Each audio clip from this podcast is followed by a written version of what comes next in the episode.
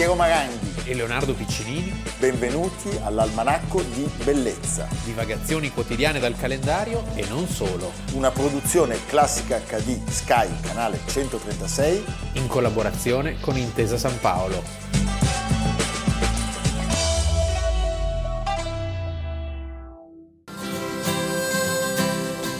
È una storia da dimenticare, è una storia da non raccontare, è una storia un po' complicata, è una storia sbagliata. Cominciò con la luna sul posto e finì con un fiume di inchiostro, è una storia un poco scontata. Una storia sbagliata. Storia diversa per gente normale, storia comune per gente speciale. Cos'altro vi serve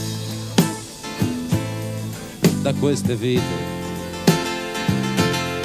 Ora che il cielo al centro le ha colpite che il cielo ai bordi le ha scolpite. Almanacco di bellezza, 17 maggio, Piero Maranghi. Leonardo Piccinini.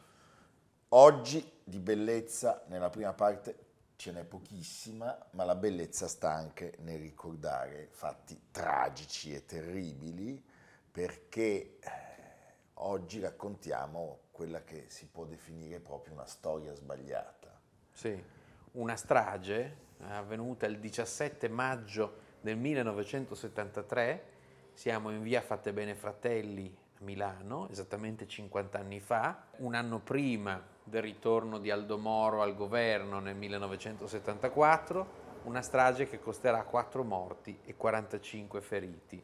Alle 10.30 di un giovedì, 17 maggio appunto, nel cortile della questura di Milano, in via Fate Bene Fratelli, eh, deve essere scoperto un busto in memoria di chi? Del commissario Luigi Calabresi, perché è passato un anno dalla sua tragica morte, ci sono presenti la vedova Gemma Capra e eh, il sindaco di allora, milanese socialista Aldo Aniasi, il capo della polizia, il prefetto e il ministro degli interni che è Mariano Rumor. Il mite democristiano di Vicenza Mariano Rumor. Mite, secondo sì. me, neanche un po'. Neanche un po'.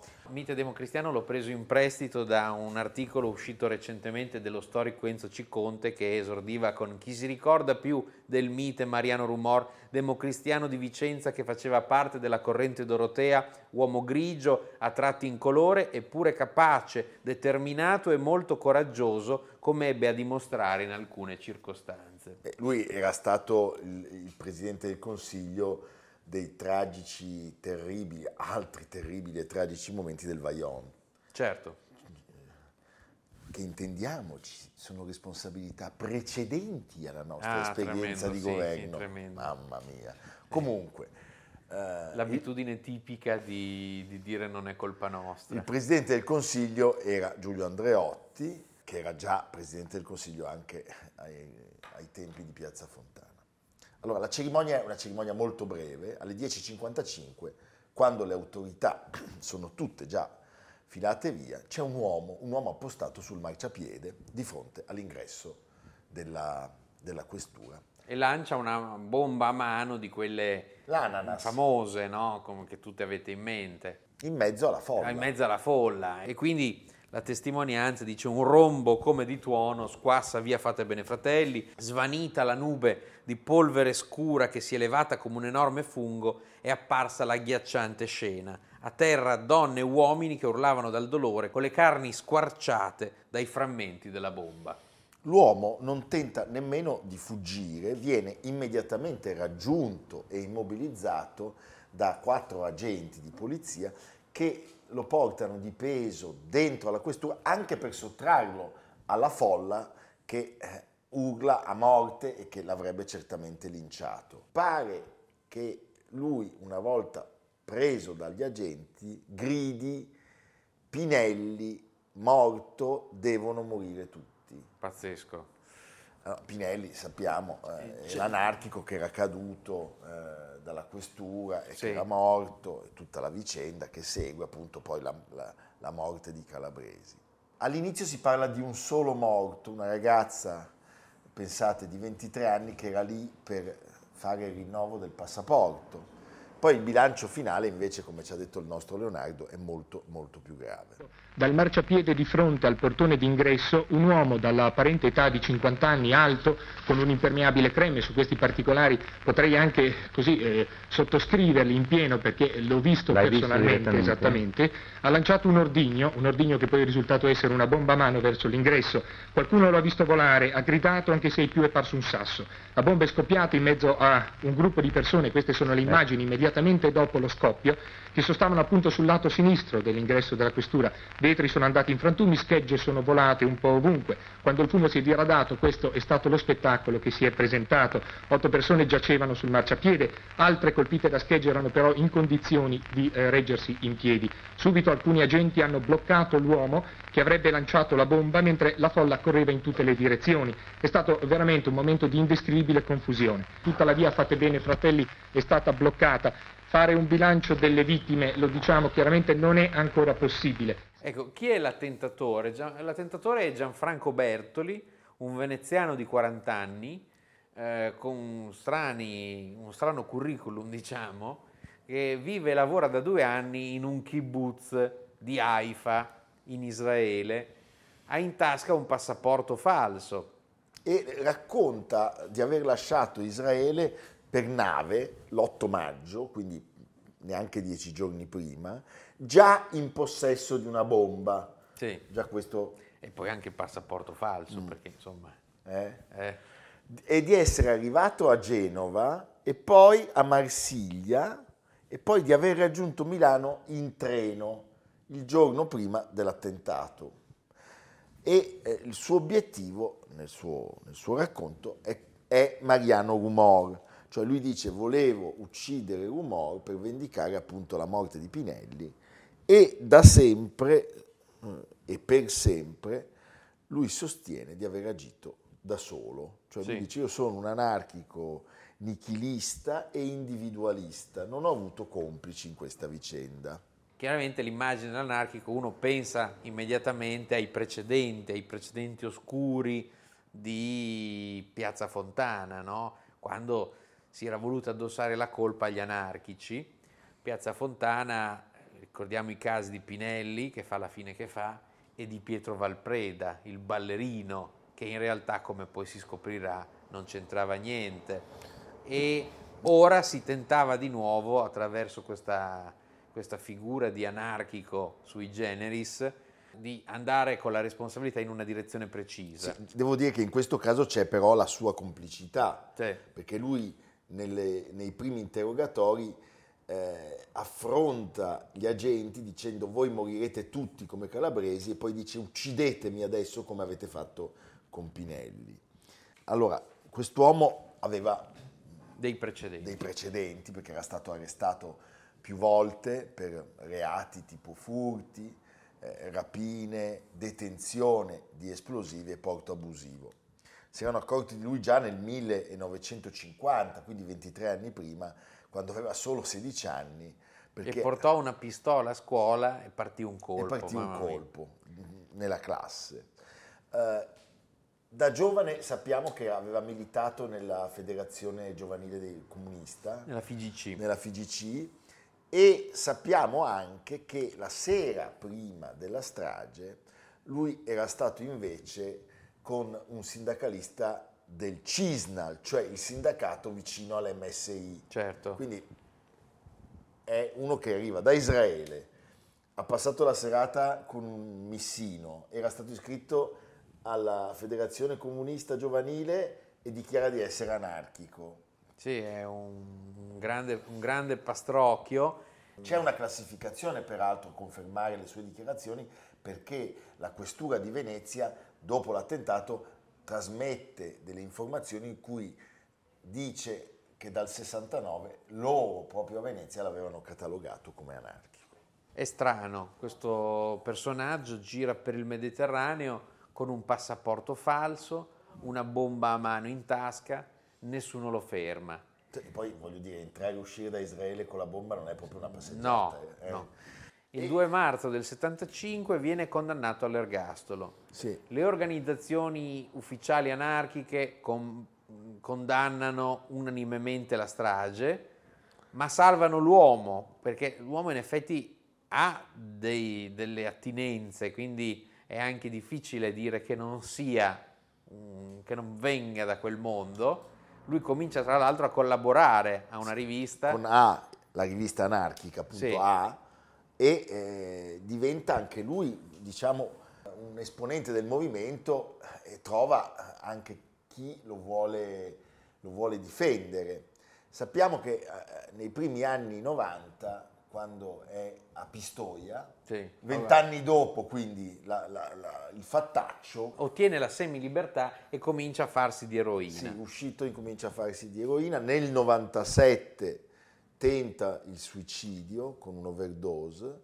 Sappiamo che è morto Sì. il 28 novembre del 2000. Avrebbe compiuto 90 anni quest'anno. È stato avvolto nella sepoltura con la bandiera Amaranto, che è quella del Livorno, Sì. la squadra di calcio, eh, diciamo degli ultras che sono notoriamente di simpatie sinistrorse, come avrebbe detto la mia professoressa di latino e greco. Ecco, e sul caso però ci sono stati molti studi, rivelazioni e documenti ha accertato che fin dal 1960 questo Bertoli fosse un informatore del SIFAR, i servizi segreti. Il suo nome in codice era Negro. Sì, Eh? e, e si vocifera che pur non rientrando negli elenchi ufficiali facesse parte della struttura italiana di Gladio, la diramazione italiana di Stay Behind. C'è anche la testimonianza di un, di un grande cantastorie, nel senso più spregiativo del termine, Vincenzo Vinciguerra, estrema destra,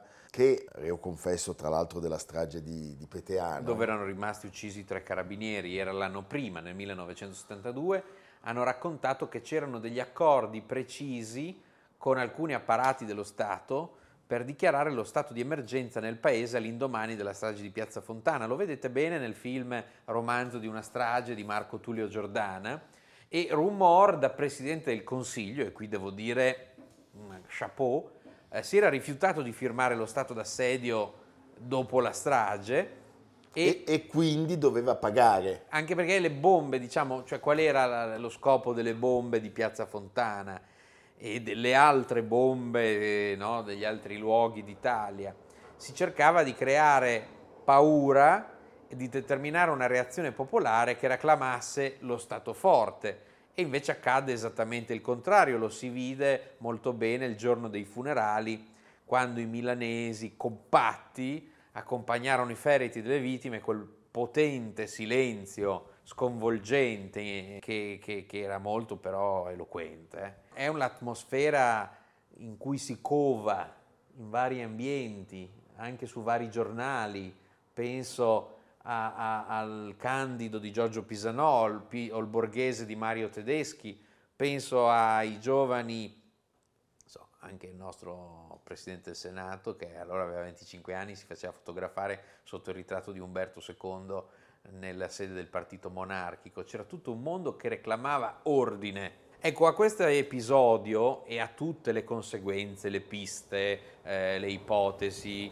eh, le somme che si possono tirare, è dedicato un libro appena uscito di Stefania Limiti, L'estate del golpe, per i tipi di chiare lettere, 1973, l'attentato a Mariano Rumor, Gladio, i fascisti tra Piazza Fontana e compromesso storico. Ricordiamo anche che il, eh, l'attentato colpisce, appunto, anche se non va a segno, un uomo di primaria importanza come Mariano Rumor, che era stato presidente del Consiglio all'epoca di Piazza Fontana, come abbiamo detto, era stato per cinque anni segretario della DC.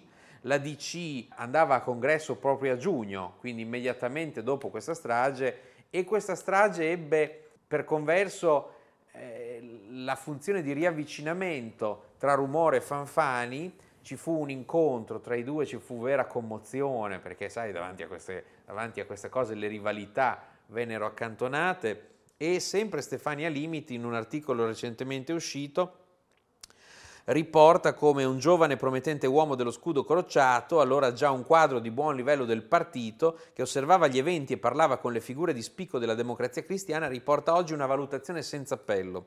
L'attentato contro Rumor fu scioccante. Rumor era un uomo molto importante, anche per i suoi consolidati ruoli istituzionali, eppure sfiorò la morte ci convincemmo tutti, dico tutti, che esisteva un deep state, diremmo oggi, del tutto indipendente che il partito, la DC, cioè lo Stato, non era in grado di controllare. Capimmo che la situazione poteva sfuggirci di mano, che il SID e l'arma si muovevano come fossero due articolazioni autonome. Del resto Forlani aveva già dato l'allarme. Quindi la situazione Pazzesco. è veramente una situazione inquietante. Tant'è che appunto Vinci Guerra nelle sue dichiarazioni dice fu ordine nuovo a sì. decidere l'obiettivo rumor e eh, Bertoli apparve il candidato ideale perché era uno diciamo disposto a tutto e lui non ha mai tradito comunque perché anche nelle ultime dichiarazioni rilasciate dice quella bomba a Milano io la buttai da solo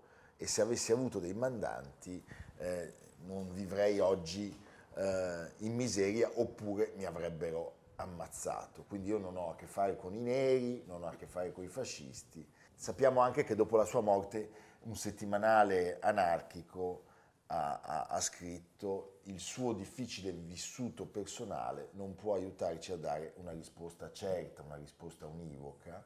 Probabilmente la verità è calata nella fossa con lui, una storiaccia italiana. Cioè qui non si fa che parlare di pistole nere, di pistole rosse, di bombe buone, di bombe cattive, di maggioranze eh, che contano e di maggioranze invece che non contano. Non crede che sia mancato allora un dato di fondo, cioè l'assunzione della responsabilità forte ed efficace di chi aveva il dovere di leggere i fatti e di prendere le decisioni conseguenti? Io non posso essere d'accordo con lei perché io, riferendomi per esempio alla mia esperienza, questo sforzo di lettura, questa tensione morale, questo profondo sentimento della responsabilità che avevo nei confronti della realtà umana che veniva in qualche maniera aggredita anche senza averne nessuna responsabilità, io lo sentii profondamente nell'esercizio delle mie funzioni e non ho nessun motivo di credere che gli altri miei colleghi che mi hanno preceduto e succeduto non abbiano avuto la stessa tensione morale che ebbi io in quegli anni in cui ebbi questa responsabilità assai grave di governare il Ministero degli Interni in momenti che appartengono appunto alla notte della Repubblica. Ringrazio.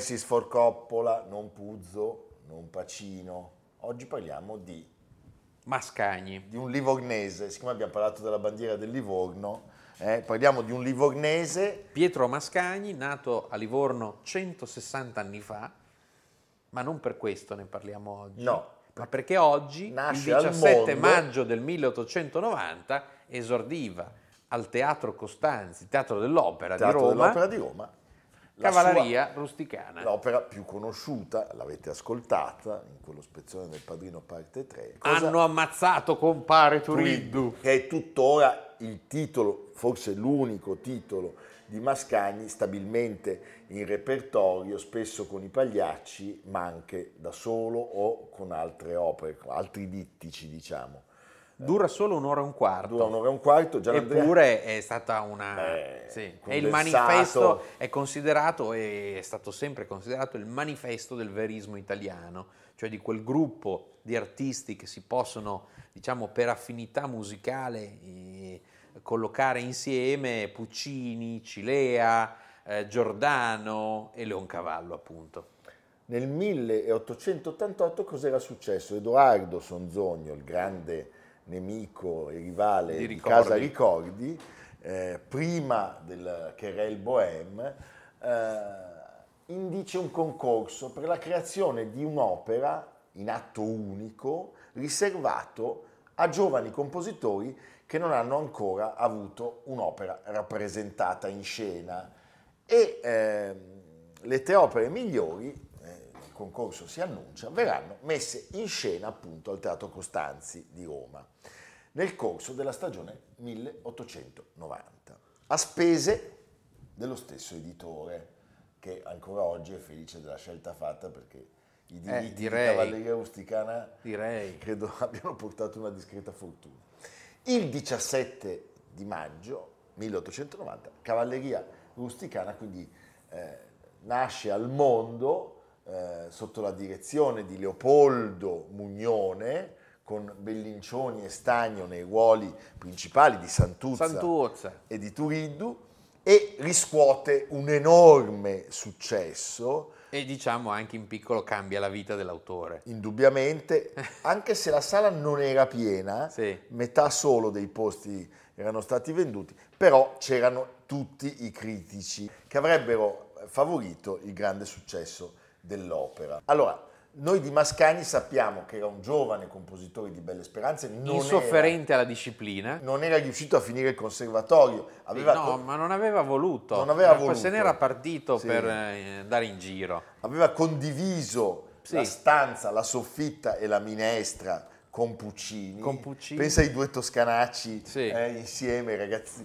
ragazzi giovani a Milano, E poi finisce a Cerignola. a Cerignola. Sì. eh, e proprio a Cerignola è eh, in tournée con la compagnia Maresca. Sì. eh, E gli dicono resta con noi. Il commendator Cannone, Sì. fantastico. Dove vai? Gli fa un'offerta, gli Sì, dice, tu- "Se- ti diamo tutto il pacchetto, il teatro, tutto. la banda, tutto, tutto. tutto, la banda, eh, E qui lui, nel felice esilio di autoesilio di Cerignola eh, comincia a comporre, Eh, però a comporre una serie di cose, Beh, non, certo. solo, non solo cavalleria, l'amico Fritz, che, è l'altra opera l'anno dopo, più sì. famosa. Una primizia certo, le ciliegie. Le ciliegie. Eh, Gianandrea Gavazzeni dedicò una serata eh, il 7 dicembre a Mascagni dirigendo Cavalleria Amico Fritz, pensa. eh. E eh, nello stesso luogo nascono Silvano, Ranzau E il Guglielmo da Radcliffe. e nascono anche tre figli. Do- Domenico, Dine ed Amy, Amy. che non è Allora. la casa discografica. No.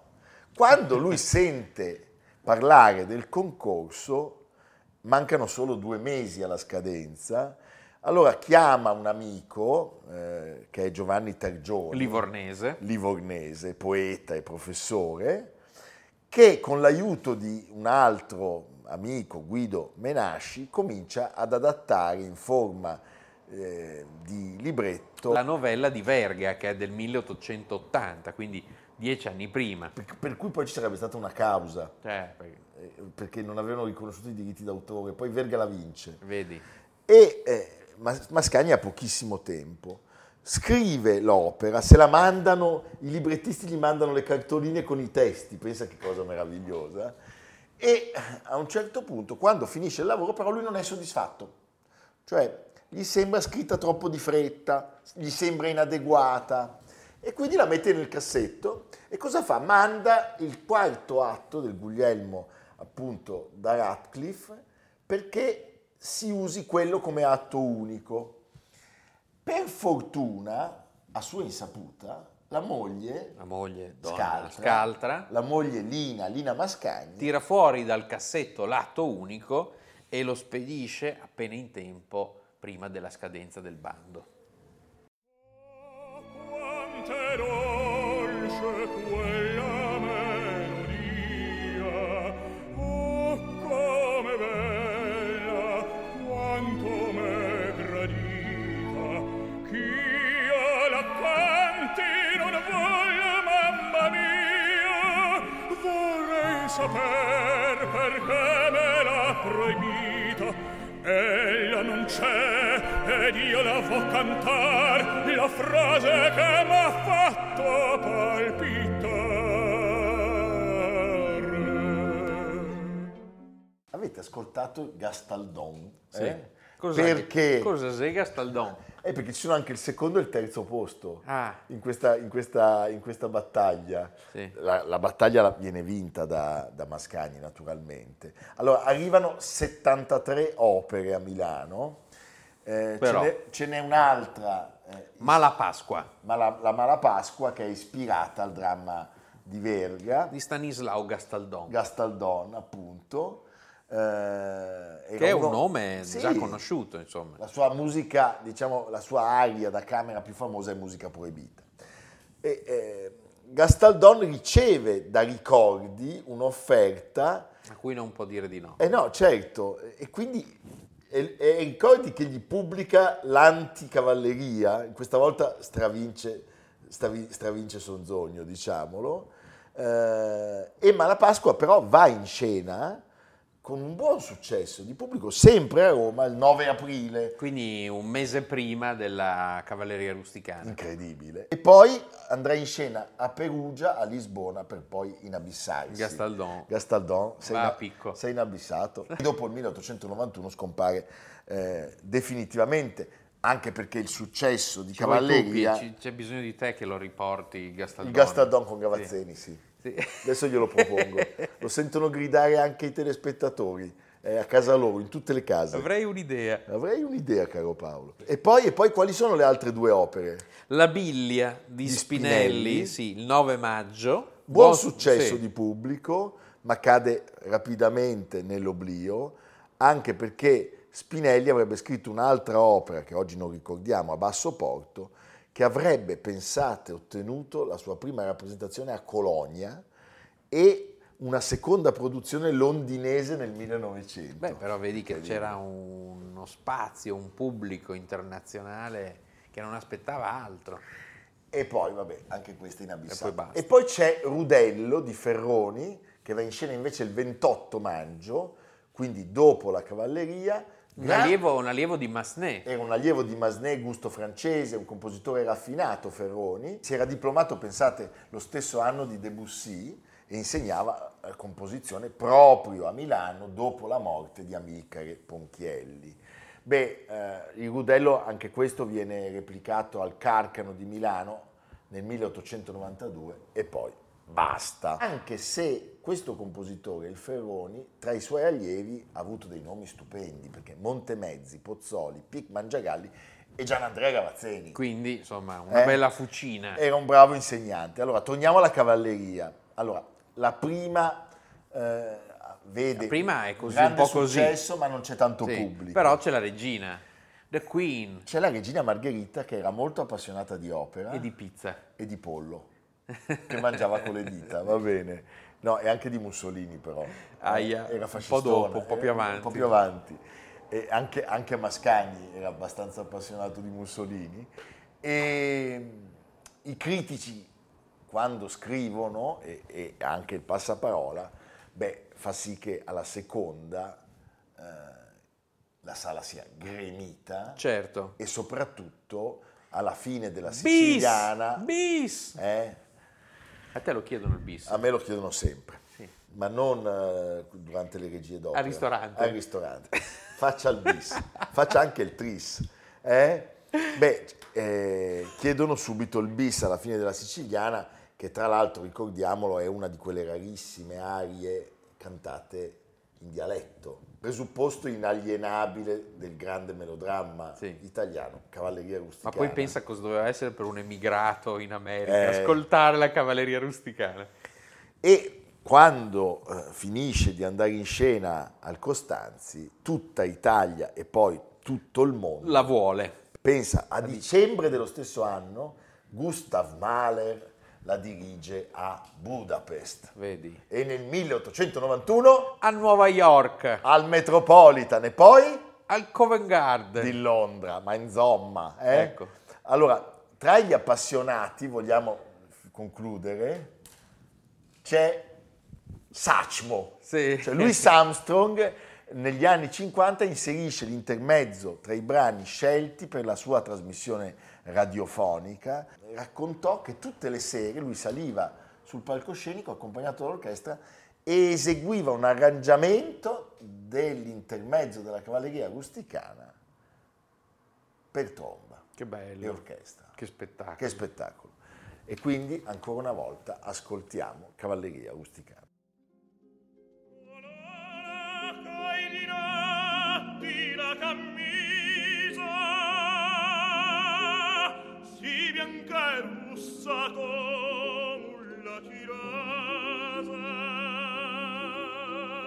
Quando da faci fai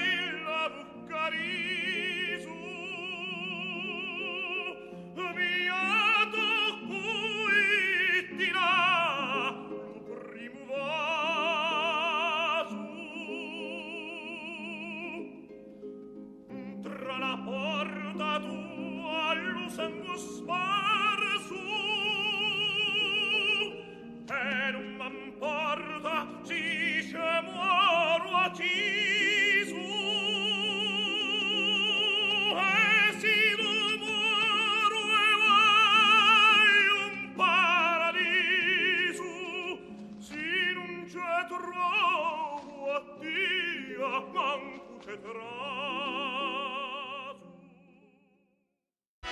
Almanacco di bellezza a cura di Piero Maranghi e Leonardo Piccini. Con Lucia Simioni, Samantha Chiodini, Silvia Corbetta, Jacopo Ghilardotti, Paolo Faroni, Stefano Puppini. Realizzato da Amerigo Daveri, Domenico Catano, Luigi Consolandi, Simone Manganello, Valentino Puppini. Una produzione classica HD, Sky Canale 136 in collaborazione con Intesa San Paolo.